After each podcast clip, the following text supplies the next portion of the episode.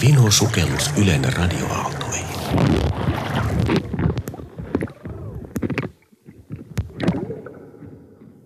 Arvoisat kuuntelijat, aloittakaamme Vino-sukelluksemme otteella radion, su- radion sukellusohjelmasta.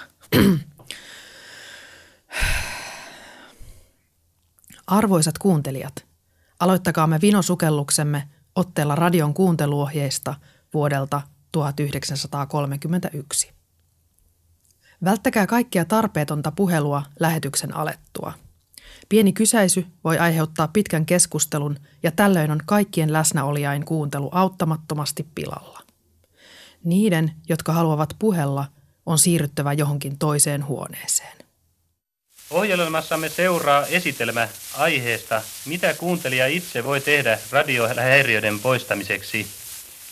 Yleisradion puheohjelmissa on kuultu paljon esitelmiä vuosien varrella. 1930-luvulla esitelmät olivat usein paperinmakuisia ja näytellyn kuuloisia. Pyrkimys oli jylhä, kuuntelijan tiedollinen ja taidollinen sivistäminen. Suhde kuulijaan oli ajan mukaan jokseenkin holhoava. Tämä ajoittain hauskakin Pauli Kajavon ja Paavo Velanderin esitelmä on vuodelta 1938. Niinkin viattomalta näyttävä laite kuin tavallinen sähkölamppu voi usein olla varsin kiusallisten radiohäiriöiden aiheuttajana. Jos hehkulamppu ei ole kyllin tiukasti kierretty pidekkeeseen, tai jos lampun yläpuolella kattorajassa oleva kruunukitkimen ruuvit ovat päässeet löyhtymään, tai jos seinäkatkaisijan koskettimet ovat pitkäaikaisen käytön johdosta kuluneet, syntyy tällöin aivan samoin kuin pistorasiassakin kipinöimistä, joka puolestaan synnyttää vastaanottimessa kuultavia häiriöitä. Tällaisen vian olemassaolo voidaan helposti todeta sammuttamalla ja sytyttämällä lamppuja seinäkatkaisijan avulla. Jos verkkoa vastaanottimella kuunnella, kuuntelemalla häiriö aina lakkaa lamppujen ollessa sammuksissa, on vika ilmeinen, ja kiertämällä lamppuja tai kruunukytkimen ruuveja tiukempaan tai kunnostamalla ö, viallinen seinäkatkaisija on häiriö poistettavissa.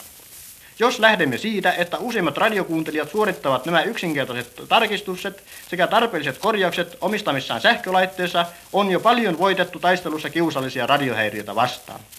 Hakinointi antennikysymyksestä. Minäkin olen nyt radiokuuntelija ja olenkin hommannut komean koneen. En voi kuitenkaan sanoa olevani tyytyväinen kuuntelija, sillä radiossani ritisee ja rätisee, surisee ja paukkuu usein aikatailla. Kai tämä on niitä paljon puhuttuja häiriöitä. Minkälainen antenni sinulla on? Minullahan on sellainen hedeka-antenni. Mikä? Niin, minä käytän antennina rautasenkyä. Vai sillä lailla? Ei kai tapanasi sentään ole kavuta iltaisi antennilangoille nukkumaan. No se nyt on aivan eri asia. Minun vastaanottaminen on nimittäin niin hyvä, että se ei kummempaa antennia tarvitse. Kuulen rautasengylläni, miten kovaa vain haluttaa. Häiriöt ne vaan tuppaavat kiusaamaan. Uskon sen, että kiusaavat. Olet velottavissa mieheen, joka teki mökin, mutta jätti kaivon laittamatta. Piisaan tuosta ojastakin vettä näin pieneen huusholliin. No, olihan siinä vettä, mutta minkälaista? Se sinun sänky antennisi on juuri tuollainen oja tai lätäkkö radiomiehen näkökulmasta katsottuna. Se on keskellä sähköjohtojen levittämää häiriösumua. Heltiähän siitä jonkun verran oikeatakin ohjelmaa, mutta tähän on sekoittunut aimo annos sähkökoneiden vähemmän toivottua lähetystä. Ja jokainen sähkönappulan vääntö aiheuttaa pamauksen kesken konserttia. Saadaksesi musiikin kuulumaan kyllin voimakkaana on sinun säädettävä vastaanottimessasi vahvistus suureksi ja tällöin häiriöt vahvistuvat samassa suhteessa. Pystytä sinä vain oikea ulkoantenni korkealle ulkopuolelle häiriösumun. Siellä voimakkaassa kentässä se ottaa lähetyksen voimakkaana ja puhtaana. Kun vielä järjestät antennin sisävieni etälle seinästä, että ne, sekin olisi mahdollisimman vähän alttina häiriöille. Sekä laitat hyvän maajohdon, sinusta tulee paljon tyytyväisempi radiokuuntelija. En tässä esitä mitään mittoja ja numeroita, jotka menisivät toisesta porvasta sisään ja toisesta ulos. Ne löydät Yleisradion julkaisusta maaseudun ulkoantennin rakennusohjeet. Ennen kuin rupeat, rupeat antennia puuhaamaan, lue nämä ohjeet alusta loppuun. Lue kahdesti.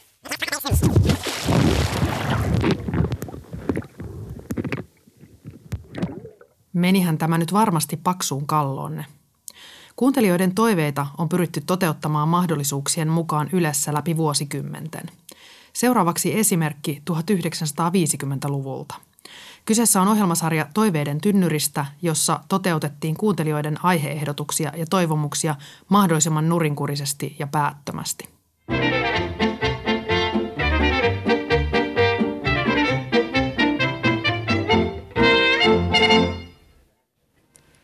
Useat kirjeiden lähettäjät ovat esittäneet monenmoisia toivomuksia erilaisista radioselostusten sotkemisista ja päälailleen asettamisista. Siksi annammekin nyt heti alkuun näytteen, mitä siitä syntyy, kun naisselostaja joutuu täysin oudolle alalle, tässä tapauksessa selostamaan jalkapalloottelua. Eila Tarvanen debyteeraa jalkapalloselostajana Käpylän kentällä eräässä maakuntasarjan ottelussa. Peliä on pelattu nyt noin 15 minuuttia ja tällä hetkellä keltapaitaiset arsenaalin miehet painostavat. Joukkueet pelaavat tuolla kentän vasemmassa laidassa ja nyt muuan mustapaitainen joldusjoukkueen mies yrittää estää keltapaitaista potkaisemasta palloa tuonne maaliin. Pallo lensikin maalin yli ja nyt keltapaitaiset siirtyvät tuohon keskelle kenttää. Joku pikkupoika juoksee hakemaan palloa tuolta eh, juoksuradan takaa. Nyt pallo heitettiin takaisin kentälle. Muuan keltapaitainen ottaa pallon ja menee pelialueen nurkkaan. Hän asettaa pallon maahan, ottaa muutaman askeleen taaksepäin, ottaa vauhtia, potkaisee palloa kohti maalia. Maalin edessä on paljon, paljon pelaajia. Nyt eh, valkopaitainen maalivahti sai pallon käsinsä potkaisin keskikentälle. Muuan keltapaitainen pukkaa palloa päällään.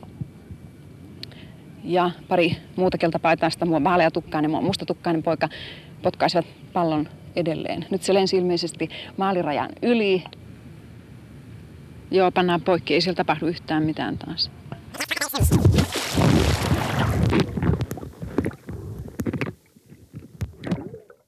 Tämä potkupallohan kuulostaa oikein mielenkiintoiselta peliltä.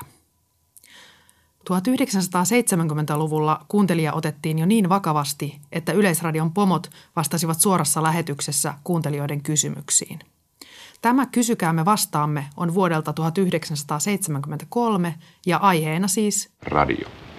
Hyvät kuuntelijat, me pyydämme teiltä kysymyksiä radion ohjelmapolitiikasta, alkavasta ohjelmakaudesta, suunnitelmista sitä varten, myöskin radion taloudesta – ja yleensä radioa koskevia kysymyksiä.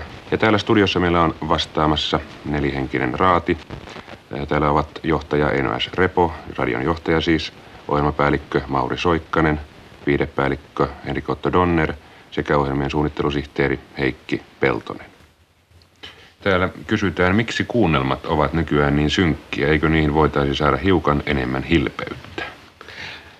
No tietysti se riippuu hiukan kirjoitteista myös ihmiset kokevat maailman synkkänä ja kirjoittavat sitten synkkiä kuunnelmia.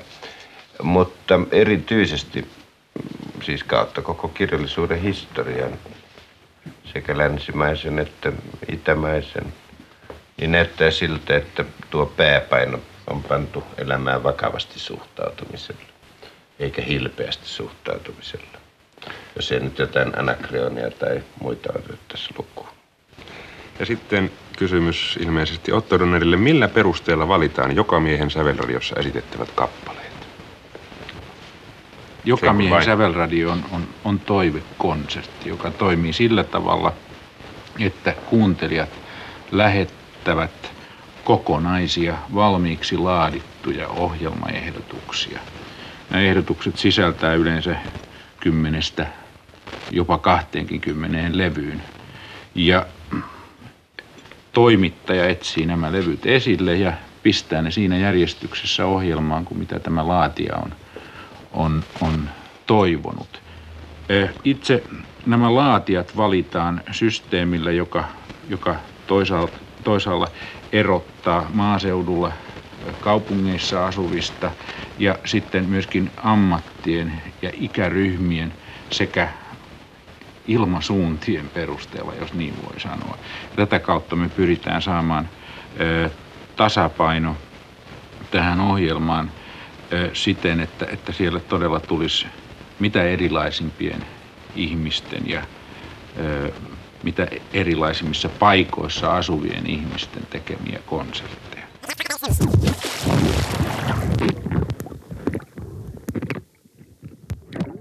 Miellyttäminen on useimmiten kaksiteräinen miekka.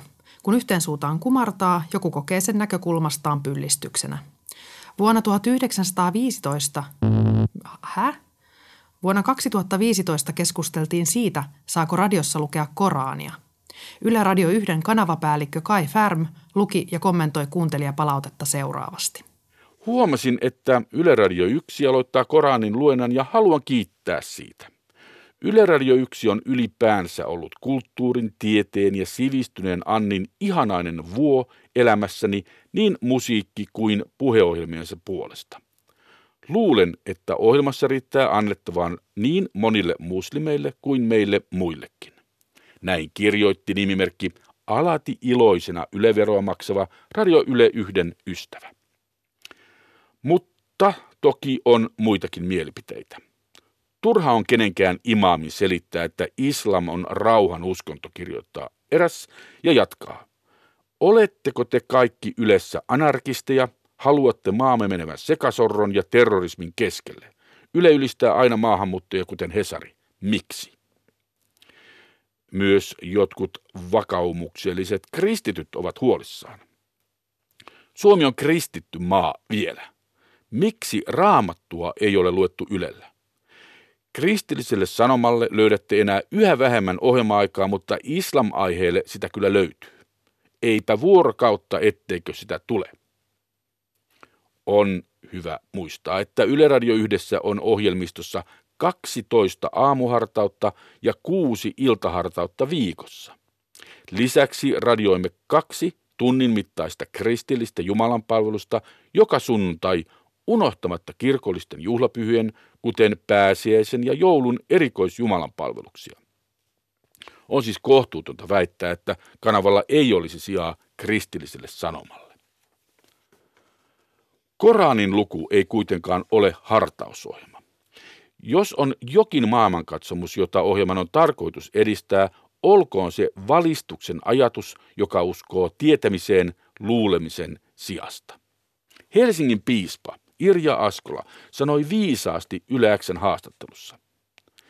Eihän uskonnon esittely yleensä tee siitä tarttuvaa tautia, vaan avaa mahdollisuutta miettiä maailmankatsomuksellisia kysymyksiä.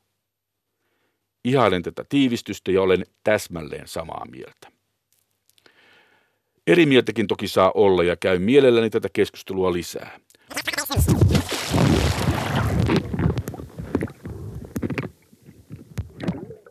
Radio on välineenä intiimi. Se tulee kuulijansa iholle ja herättää siis tunteita. Nyt sarjan tuottajalla Hannu Karistolla on sanansa sanottavana. Radiotahan kuunnellaan yksin. Radio on semmoinen väline, että se puhuttelee sinua, kuuntelijaa, henkilökohtaisesti. Ja sitten kuitenkin, kun radiota kuunnellaan, niin on takaraivossa ehkä tai missä liian sellainen – tunne tai ajatus, että onpa hienoa, että nyt kun minä kuuntelen tätä radio-ohjelmaa tässä näin kotonani tai autossa, niin on joukko ihmisiä, jotka myöskin kuuntelevat tätä samaa ohjelmaa.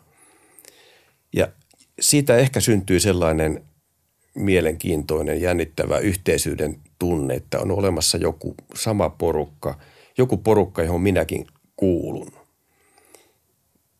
Joku joku heimo, joku radioheimo tai mitä, mitä sanaa nyt käyttäisikään. Eikä tämä ole mitenkään merkityksetön asia. Kyllä se tuo siihen radiokuunteluun ihan, ihan oman sävyn. Ja varsinkin sitten näin aikoina, kun puhutaan niin paljon sitä yksilön tärkeydestä ja, ja, ja kuinka minä olen minä, niin tällainen ihmisten välinen erillisyys vaan korostuu ja korostuu, niin, niin ehkä – eikä kukaan halua olla tavallinen, niin ehkä tämä yhdessä kuunteleminen, vaikka se olisikin illuusio, on ihan terveellistä tässä ajassa. Ensi kerralla sukellammekin sitten vinosti musiikin maailmaan ja ärsyynnymme vääränlaisesta musiikista puolin ja toisin.